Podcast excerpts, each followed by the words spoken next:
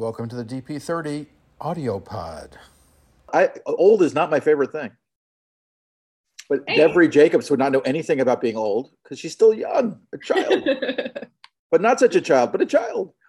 How are you? You're playing a child. That counts for something. It's true. Today on the D P thirty audio pod, Devery Jacobs of Reservation Dogs. How are you? I am... Well, I'm busy, I'm working, I'm taking care of my mental health, everything in between, you know. How are you? I, you know, I'm, I'm not as bright-eyed and bushy-tailed as you, but I am, you know, I'm okay. But you're coming from the West Coast, right? Like, um, I got you up bright and early. So you're really in later on the East Coast, because you start, yeah. Are you in production now for I am, two, I am or? In production. Um, we wrapped on season two of Res Dogs. Right now, I'm in Atlanta shooting um, Echo, the new Marvel. Ah, the new Echo, Echo, Echo, Echo. Echo, Echo. Yes, everybody's trying to figure out what Marvel's doing next. Are they going to change the name of everything till they, you know, Thor becomes Whore? Or I don't know what the hell. Anyway, this weekend it'll be the Whore, but that's a whole nother conversation. Um, the guys from Disney were putting out like ads from Times Square and all excited. I'm like, you paid a lot of money for that ad. It's not that exciting. Um, and and I'm sure they've paid for for you to be up there. So you rapped already. You've uh, you've now become a writer as well as a an actor. What was that's that right. like? Um, that's been, it's been like such a learning curve, and has also just been, um, Yeah, I feel I feel like I've been really learning a lot, where I thought like going into the writer's room of season two that I would have to like pitch myself and assemble like all of my writing samples. And I don't know, because F X hired me as an actor to play Elora Danan. And so I just like, I had no idea if I would have to like fight to the death to be able to be a part of the writer's room, because that was something that I really wanted. And I've been writing since like twenty sixteen. And so I was just like, prepared to to fight. And then Sterling approached me. It's just like, hey, do you want to be a part of the writer's room? And I was like, oh, wait, you I don't have to I don't have to fight you on this. But it, like being in there has actually been um it's been really it's been really awesome. And like all of the writers come from like varying degrees of experience levels, um and it just has been like a really comfortable really comfortable place. Also, my lights are flickering. I don't know if you can tell. I'm not uh, seeing anything. I, it, maybe my epilepsy will kick in eventually, but I'm, it might I don't have epilepsy. Me, I'm going to turn it off. Okay.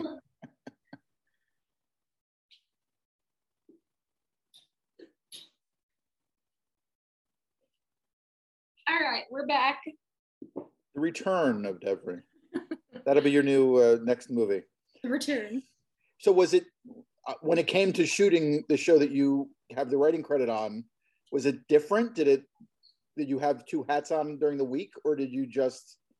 A little bit. I wasn't a production writer, so I wasn't like tasked with doing all of the rewrites the day before and all of like that madness. Although there were times where like I was in there and we were all pitching together.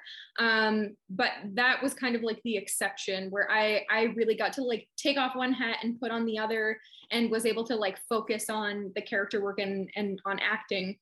And then um, the episode that I co-wrote with Sterling, uh, episode four, that one was directed by Danis Goulet, who's like an incredible Indigenous filmmaker out of Canada. And I had worked with her before. So it was just like a really, it was a really special experience where I trusted her so much with all of the work. And, and we, it was very much like a collaboration in, in that sense. So there was a little bit of hat switching, but for the most part, I was able to like keep to acting while in production. So being able to make... Language is very important these days. So the right name for a native in Canada is Indigenous. Is that what would be the, uh, certainly not Native the, American.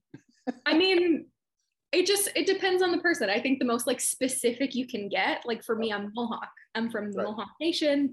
Um, and so like Sterling Harjo from Res Dogs, he's uh, Muskogee and Seminole. So I think the most specific you can get, like um, Danis Goulet is Métis Cree. So I know some people in Canada like to be called First Nations, some people like to be called Indigenous, some people like to be called Native American, but like it it depends per the person, but for the most part, just being as specific as you can is like, is great, because that's the difference between calling somebody Asian or like, I don't know, Tamil or right. Thai, you know? So it just gives, it gives a little more context as to like who we are and where we're from. So Native American works in Canada? I mean, because it's, I guess, North America. It is North America. Okay. Not Native Quebecois. Definitely, definitely not. I'm not. Quebecois seems almost as defining a thing. It's a unique group up there. Oh, yes. The I mean, I, my res is from Quebec, so you're opening up a whole can of worms that we could talk about. Is it a different challenge, or is it, a, is, it, is it just another city that happens to be, it have its unique quirks?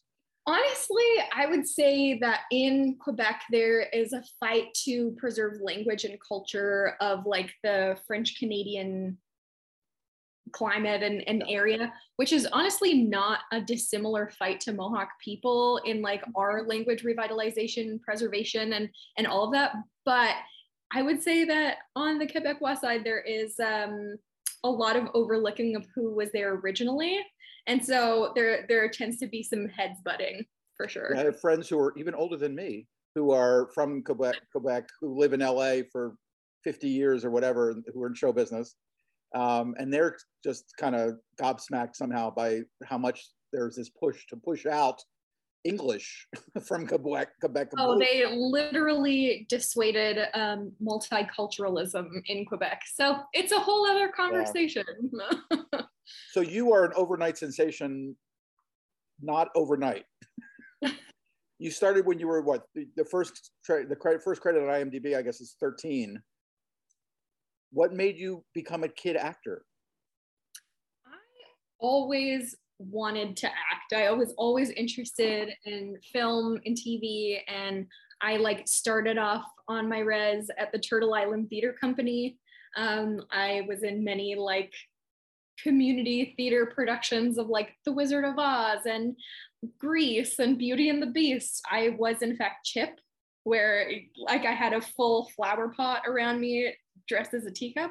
Um, and so that was like kind of how I had my start in it. And then my mom saw how much I really loved it and had um, asked, well, first she had submitted me to an agency to see if they were there would even be interest in representing me, but she didn't tell me in case that I wasn't admitted in, and she didn't want to like break my heart.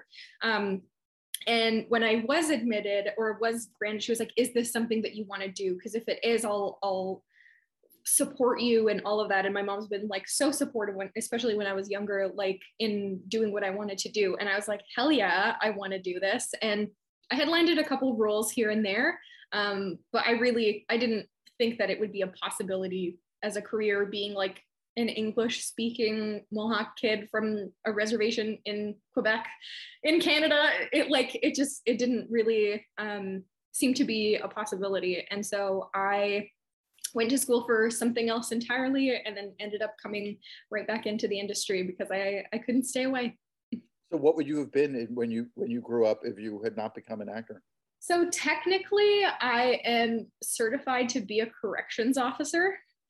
Um, although that wasn't what I wanted to do. I wanted to um, take the credits. It was a program called Youth and Adult Correctional Intervention, which for me, I was like, if I can't act or write or be in film and T V, then, um, which was my first love, then I wanted to be able to help Indigenous people. And so it was to, to be on the path, and I'd be able to apply those credits to uh, bachelor's in social work. And I used to work at like the Native Women's Shelter of Montreal um, before pursuing acting full time. And so that was something that like, I hope that I can bring back with me into the work that I'm doing as a, as an actor and filmmaker, is combining my love for this medium and this, this art form with my passion for for Indigenous folks and our stories and Indigenous rights activism and, and all of that. Sounds like an episode for season three. I mean, I don't know. I feel like Res Dogs t- doesn't take itself too seriously. I feel like um, if if we were to do a version of that, it would be way more low-key. mm. So have you loved, so you continued this, have you loved acting in the way that you did when you were younger? Have you found it to be the thing that you thought it was? I do, I do really love it. And like, it's also different than obviously when you're like a kid and idolizing all of these people on, on T V, it's, it's, it's a job, it's work, it's, there's many sides to it. And it's something that I find to be like really deeply rewarding, acting in front of the camera, but then also creating projects behind the lens as well is something that like, I think I need to do all of the things for me to like feel fulfilled and to, to make this sustainable as a storyteller. Hmm. So not just acting. Not just acting. I so, love it. And and I also want to want to create and have my hands in the creative pot as well. So did you figure out a method for your acting as you did it? Was it an on-the-job ex experience basically, or have you developed a? I would say that I've just kind of like picked up bits and pieces as I've gone along, and like things that have worked for me and in the moment that might not have worked for me like later on. Um, yeah, I think it, it really depends. Something that I found recently though is like the way that characters speak and walk through the world is like something that's a way in for me that um that I that I wasn't really sure of before. Like I when I first started, like I had my thick Resi Kahnawake accent where I talked like this and I couldn't hear my outs and abouts and I didn't know what the heck was going on. And like over time I've been able to like learn to play with different accents like Elora Danan in Res Dogs, coming from the South, coming from uh, Oklahoma. Um, that was a way in where as soon as I dive into that accent, I'm like, oh, I'm immediately in Elora's skin. And um, yeah, just different like dialect work. I did a film in, in French. I've done another uh, project that's entirely in Mohawk, in my language. So I find for me specifically, that's like a really interesting way into different characters. Well, Res Dogs has had a bunch of kind of cameos or guest appearances with actors who are doing things other than what you're used to hearing them do. It's yeah. just that kind of mode. I would say so. I would, my favorite um, of all people based on like the careers that they've had versus like what they get to show and demonstrate on the show, I think would be Zahn for me, because he's like, he's such a talented actor and he's like always playing like serious and emotional and and stern and all of those things, and then he gets to come on to Res Dogs and like show off his hilarious comedic skills where he's just like a shit ass. Who he he actually coined the term and brought it into into our show. There's an actor named Adam Pally who is in a bunch of things. He's a comedic comic actor and he is one of the smartest people you'll ever meet, you know, really a, and he's also a writer and a producer and stuff, but he always plays idiots. And I have this conversation with him every once in a while where it's like, why are you? And he's like, that's what they're offering. You know, that's kind of what's on the table. And he's really good at it. And he brings out more. And so I think it takes like a really smart person to be able to play stupid. Yeah. I, I that's how I feel. Yeah. To like do it really well and bring nuance to it. it. It's very challenging. Totally. So when Res Dogs came along, was it a surprise to you? Was it shocking that this thing was being made and going to have a nice birth? And I mean, it was a it was a pilot. It was a pilot that I read, and I was just like, because one of my favorite movies of all time is Taika's movie Boy, and reading it, it felt like the Native American version of Boy, and with a character that like I felt really connected with, and so. Yeah, I knew that I needed to be a part of it, but I had no idea if like F X would pick it up or if audiences would resonate with it. And like, we were supposed to shoot it originally in April of twenty twenty, mm-hmm. which that did not happen. Yeah. And we're like, of course, like the one time that there's like a Native pilot on a mainstream network show and a pandemic happened. um, Somebody's saying something. Not good. And so we ended up shooting in August of twenty twenty. It was my first project back. We had no idea how it would be received, but all we knew was that we had this opportunity to do what we wanted with it. And so we like all put our everything into it and we became like fast family. We all like really connected over the story of Daniel, and Hidi shared our own experiences with people from our communities and loved ones. And it was, um, it was wild because when we shot the memorial scene um, in the pilot, we realized, like, what somebody had seen online, we're like, this is like National Suicide Prevention Day. Mm-hmm. And so it was kind of like, it was an eerie, serendipitous moment. And again, we had no idea if that would be the only time we would ever get to do something like that and tell the stories in the way we wanted to. And so we're like so emotional wrapping that pilot, where Sterling had done like a blanketing ceremony for like each of us of the Res Dogs, where it's like a, a welcoming home ceremony. And yeah, it was just like, it was one of the most special experiences that I've had in my career. And so like since being picked up and since like people receiving the show in like such a such a receptive way, that like now it's just kind of like gravy. Now we could just like stay to say the stupid shit that we want to say and like tell the story that we want to tell and like feel like we can just create for ourselves in that. So how loose is it when you're shooting? I mean, is it a strict script? Because it feels so natural and laid back. I would say it's like seventy-five percent on the page, twenty-five percent in the moment is what I would say that Res Dogs is. And like, we don't have a lot of time to explore. Like, we shoot every episode in four days. Right, and so great. It's like, it is run and gun. Like, your ass does not touch the cast chair waiting between setups for the whole shoot. It's a sprint. Four um, days, my God. Four days per episode. And so we, um, yeah, we like do what we can with the time that we have. And it's like, kind of like guerrilla style filmmaking, and like having come up in indie film, just like, oh, this feels right at home. Right. And and I think that like feeling is felt across the board, because Sterling comes from independent filmmaking. Like so many of the of the writers and directors on the show um, come from indie film. Um, yeah. So does Hulu need to give you guys more money, or is this now something that just works? Listen, you know, more money wouldn't. Like, it wouldn't hurt. No, I think that's just that's just how F X does things. That's how uh, that's how their shooting schedules go. I, I don't think The Old Man is shot in four days. I'm pretty sure. I, I'm pretty sure that like um, What We Do in the Shadows also has like a four day shooting schedule. Wow. I feel like a lot of um, F X shows have that. Maybe it's a Taika thing. Maybe it is. Maybe maybe Taika's like shorter days. Like well, that's Thor in three weeks. It's, it's remarkable. So did you know Taika before all of this?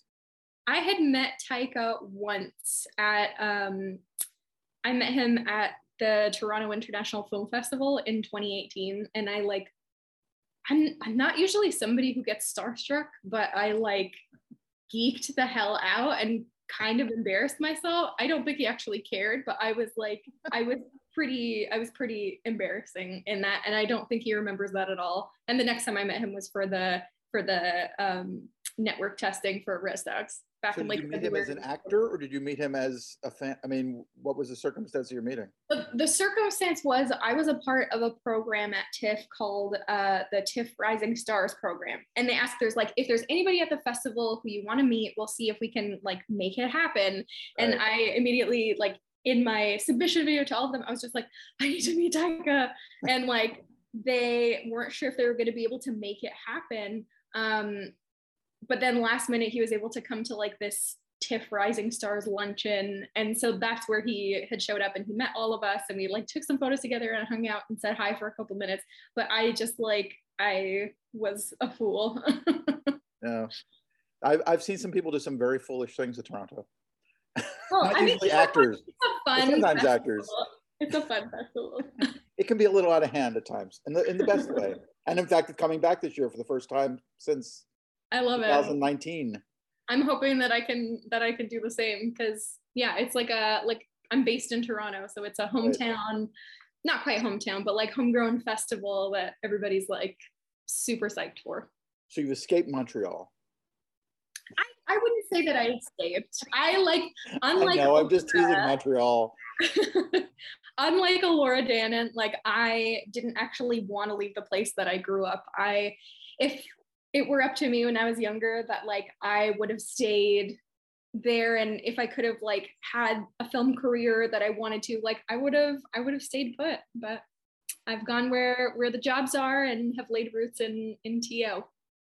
So do you consider yourself typed as Indigenous, or do you, is it is it always an issue? Is it something they're looking for when they come to you? Or I mean, how do you, you could, mean like like pigeonholed into like you can Native play any you could play any pretty young woman in a show without anybody going, oh, she's, you know, Indigenous or Native American or, like, you know, Jewish or whatever. You could be Italian, you could be Jewish, you could be anything really, um, based on your looks. There's no, like, you're not locked in in that way. But I imagine that it seems like people, I don't, I, I'm just wondering whether you're attracted to those pieces or whether that's what the industry sees you at, as at this point. I don't know. I don't know what the industry sees me as. I'm sure that like, there've been some meetings and stuff and roles that people have approached me for that are Native specific, but like for me, it's always like I'm I am Mohawk. Both my parents are Mohawk. I grew up on my res. Like that's gonna those experiences are gonna come with me no matter where I go. Mm-hmm. And so like for me, it's less about who the character is, whether they're Indigenous or not specified. And right. like for me, yeah, I'm just more interested in like, is this a character that I want to play? Is this a story that I'm interested in telling or being a part of?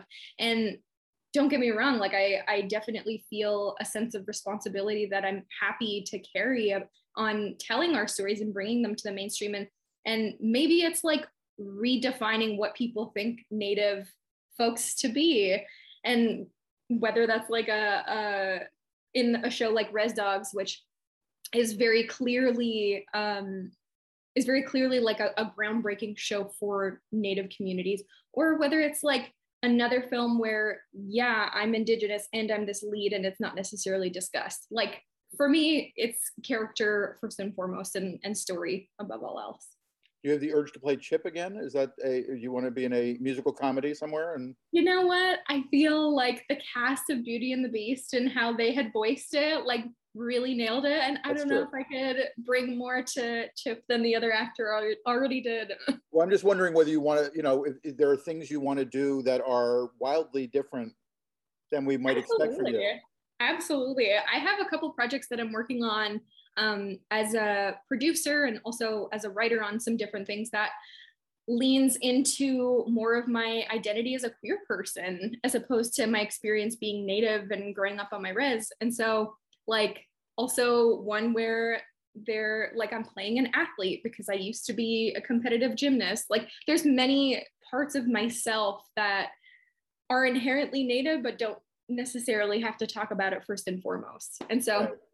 those are some of the things that like I'm creating on on my own time, and projects that I'm going to be um, coming out with in in the next little while. And also we'll see what happens in in terms of, of the acting side. Well, well I think it's to... kind of the next thing where, you know, we get past the fact that we're so, you know, locked into specific things, and it just kind of flows more naturally for people. It's a challenge yeah. for this industry. This is an industry that, you know, once you get, once you become famous for something, they tend to want to lock you in there for the rest of your life. It's kind of, it's, it's frustrating to watch from the outside.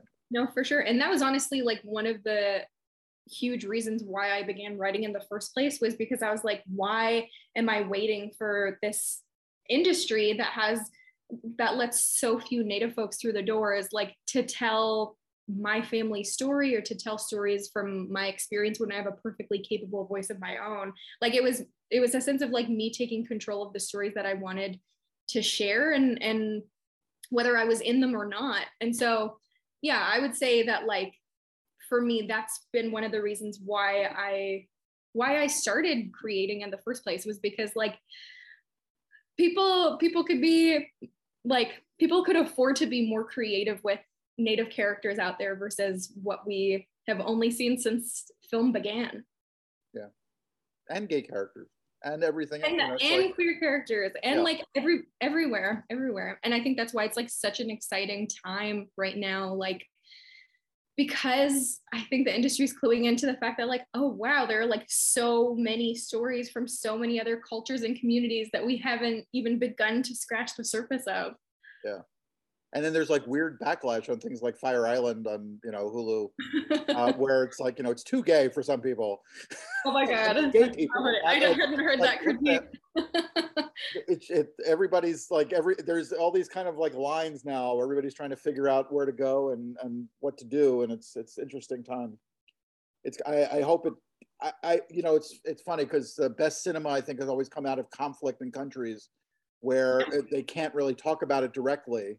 Um, but that it becomes part of the bubbling over of the of the culture, and it's uh, it'll be interesting to see if that's how it works here as well, ultimately. Yeah, we'll see. And like, I hear when people have critiques on certain shows from like marginalized communities saying like, well, this isn't showing my experience here, or what about like these folks? And I completely agree. And I think there needs to just be more projects overall. Like Fire Island can't represent like all Asian gay men, like right. it's one, it should be like one of many stories out there that people can resonate with, because like everywhere it's like, oh, this thing might not be your cup of tea. It doesn't, it doesn't mean it has to resonate with everyone. Well, like Rutherford Falls, where it's, you know, there are people who feel it's too straight in a way, or too, too well, sitcom-y. Like, but them. That's like a, a perfect example of like two shows with Native American showrunners that came out around the same time, both like hugely trailblazing and first, and they're totally different. Like for so long, I hear from Sterling, I hear from Sydney, I hear from like all of these filmmakers who've been like trying to break the door down in this industry. And they were just told that like people aren't interested in Native American characters or stories. And, and you have these two shows, which yes, are both like showrun by Indigenous filmmakers mm-hmm. and are also like comedies. Great. Right.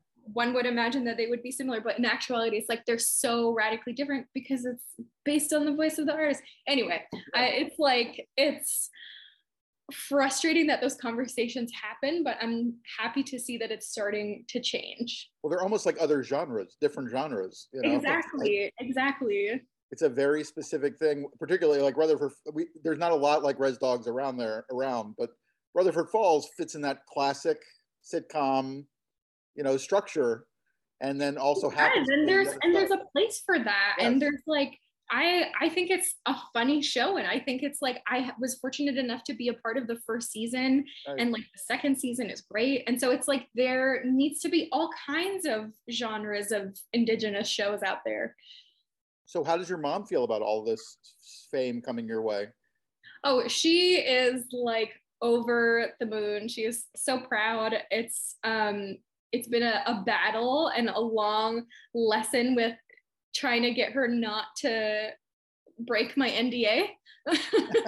Where like over, I would say over like the year, she's she's good now, but like before I'd have to be like, you can't talk about this thing, you can't post this thing, because like Native Facebook is like such a tiny place, and everybody oh. likes to everybody likes to talk. Message travels fast, but she she is so so proud. So she's not allowed to gossip about you?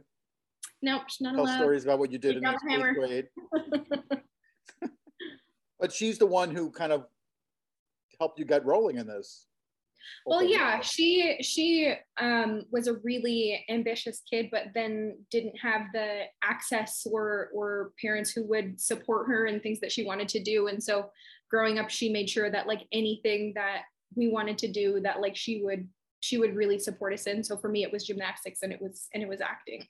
Um, but yeah, I would say as I, as I grew up, it definitely became like my own thing that like she had helped begin at the, when I was young, but then having grown up now, it's definitely like my own thing, and people will approach her and be like, oh my God, I saw Gowanarde, that's my first name. She's like, I saw Gowanarde in, in this project. And she was just like, oh, I had no idea that she was even in that. So did you have a tragic ending in, in gymnastics, or did you just grow out of it? Both. People were always like, oh, do you want to go to the Olympics? And I was just like, are you kidding me? That's way too much work. I want to be an actor. I don't want to break my body. Um, but yeah, I'm still like half broken from my prime age of sixteen when I quit um, from, from quitting the sport. So you were sane about it. You knew when it was you time know, to go. Try tried to be tried to be sane about it, but um, yeah, I, I loved it. I just wasn't I wasn't trying to be on the elite level. Yeah. So do you look? Do you have a forward vision? Do you think, okay, this is where I want to be in five years or ten years, or are you just riding the wave as it comes? I definitely have a direction that I want to go, and I have like projects that I want to accomplish and that I want to make, or ones that I have my sights set on that I'd love to act in. Like, I'm definitely somebody who um, tries to envision and and follow through. Uh, me and people in my life joke that I have like Mohawk magic, because I, I shit you not, like Taika and Boy and Marvel and all of these um, things have been on like my vision board from for years back. And so I'm not sure how I've ended up here, but I managed to do something right. And so I have, I definitely have a direction that I want to go, but I also know that things don't usually happen in the way that we think that they will. Well, I can I can feel your energy just sitting here talking to you. I mean, it's not it's not what we see on the show necessarily. No, no. And it's definitely very positive. Person. Yeah, and very positive. Very, uh, very. It doesn't seem like you're going to get stopped for lack of effort ever. That's yeah. Sometimes I gotta like remind myself to take a minute and take a break. Right. So for people who are watching this half an hour in. And they're looking at your, assuming you get nominated, hopefully you'll be nominated in a few, whenever that is. I don't even know what day you're getting nominated. Fingers crossed, we'll see. If, if that happens and they want to watch one episode of Reservation Dogs to see what they feel is your best work, is there an episode that you would point to in season one or two? Um, in season one, I would say that it would be episode seven, which is titled California Dreaming, which um, gives a lot of insight into why Elora is the way that she is. A lot of um, what she's been experiencing has kind of been like a trauma response to, to what's ensued in, in her friend group.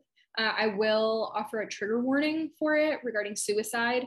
Um, but yeah, I got to work closely with uh, Tazma Rose Chavez, who wrote and directed that episode, uh, who lent so much of her heart in that in that episode. Um, and I also got to work opposite Bill Burr for a lot of it. It was, it was a really special experience. And I think it gives like the, all of the, all of the sides of Elora. And then for season two, I got more out of Bill Burr than I think anybody ever has, honestly. what, what's that? I think you get more out of Bill Burr in that episode than you ever got oh, out of before. Thanks, I will take that. um, and then for season two, um, I would say episode four, which is the episode that I co-wrote with Sterling. Um, I don't know how much I can how much I can talk about that episode Shouldn't. just yet, but it's um, still a it's still what the end of August that it will come out somewhere around. Yeah, now? It should be like I think it's like the twenty-fourth of August. So it's too late for their voting anyway. It's too late. Who cares? Who cares? But that's it, it's got to be. What will you do that night? Will you have a viewing party when the, your episode comes out? I don't know. It depends if I can like get links beforehand, because I haven't seen anything. Um, last season, the Res Dogs, we were able to get like the first, I would say three three quarters of the season, and we had our own little viewing party, and we got to watch it all together, which was really, really what was special. That like? My God. Oh my God, it was so nerve wracking, and like, I I prefer it that way, where it's like either I get to watch it by myself or the people I created it with before it's seen by everybody else. Um, so yeah, if I might have a big viewing party for people, depending if I'm able to watch it before, but if not, I'm just gonna like crawl under my covers and watch like from my laptop, having a mild anxiety attack. And when something like episode seven from season one comes out, do you feel a wave of attention? Is that when Native Facebook goes crazy, or? I mean, yeah, I think they just like, I've never seen the Native interweb like behave the way that they did when season one of Res Dogs came out. Like, it was wild. Like, e everybody I knew was talking about it. And had I not been in the show, like, I also would have been a fan also. And, and so it like, yeah, we'll we'll see how it happens. I feel like people are really anxiously awaiting this next season, and I I feel really proud of what we were able to do in the writer's room. It surprised, like we surprised ourselves in it. We didn't know what the season was going to be. And I think it's become its own thing while staying true to Reservation Dogs as a, as a show. So yeah, I mean, I think people will be surprised because we were surprised as hell while writing it. Well, that's my, I mean, for me, that's the, the F X signature in a way, because it's true yeah. of Atlanta. It was true of Better Things, where there's, it's kind of like every, everything is, I, I almost feel like these shows are um, like little short stories, each one of them within a yeah. universe, but they're yeah. not kind of driven by that, that through line through a season where it's like, you know, have to get from A to B to C to D. And that's it. Yeah. I mean, also Sterling, like in the writer's room, I think he works on things a little bit differently. And we had some more experienced writers in the room who would kind of be like, this is specific to our show. If you go off and work on other shows, it'll be a little bit different from this, uh, which I really appreciated, people like Tazbah and people like Migazee Pensanol.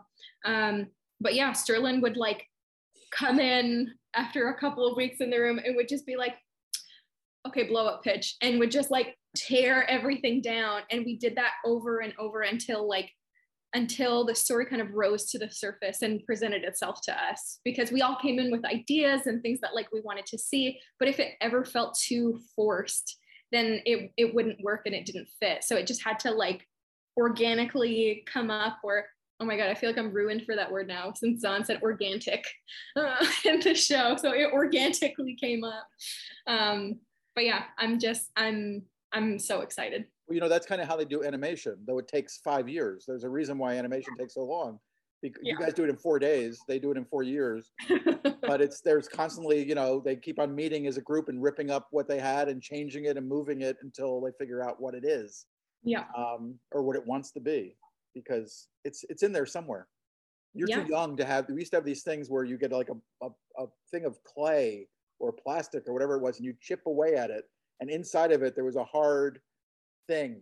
Yeah. And so you chip all the stuff away as a six-year-old or five-year-old or whatever, and you'd find the thing, you know, it's like finding the thing underneath the thing.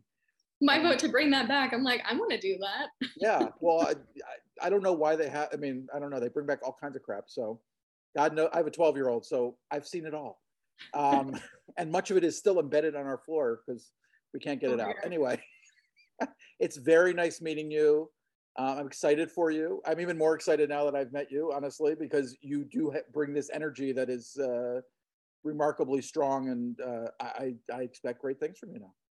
Awesome. Well, thank you so much for having me, and have a good rest of your morning since I woke your ass up extra early. I'm going to go now hang out with old men. I actually, it's like my uh, powwow, or whatever you would call that. I, I actually go and hang out with the elder, uh, in show business elder. And, and get to hang oh, out yeah. and tell stories and hear the history of the industry through other oh, people maybe, I love. Maybe not a powwow. Maybe uh, a meet and greet. Maybe a what? Meet and greet? I, I'm just saying like a hang. Yeah, I don't know what, I, I see. It's funny because I got to get those words like powwow out of my vocabulary. But someday, someday I'll figure that part out. That's the easier part. You're doing the harder part. So thank you very much. Awesome. Thank you so much for having me. Pleasure. Bye. Bye.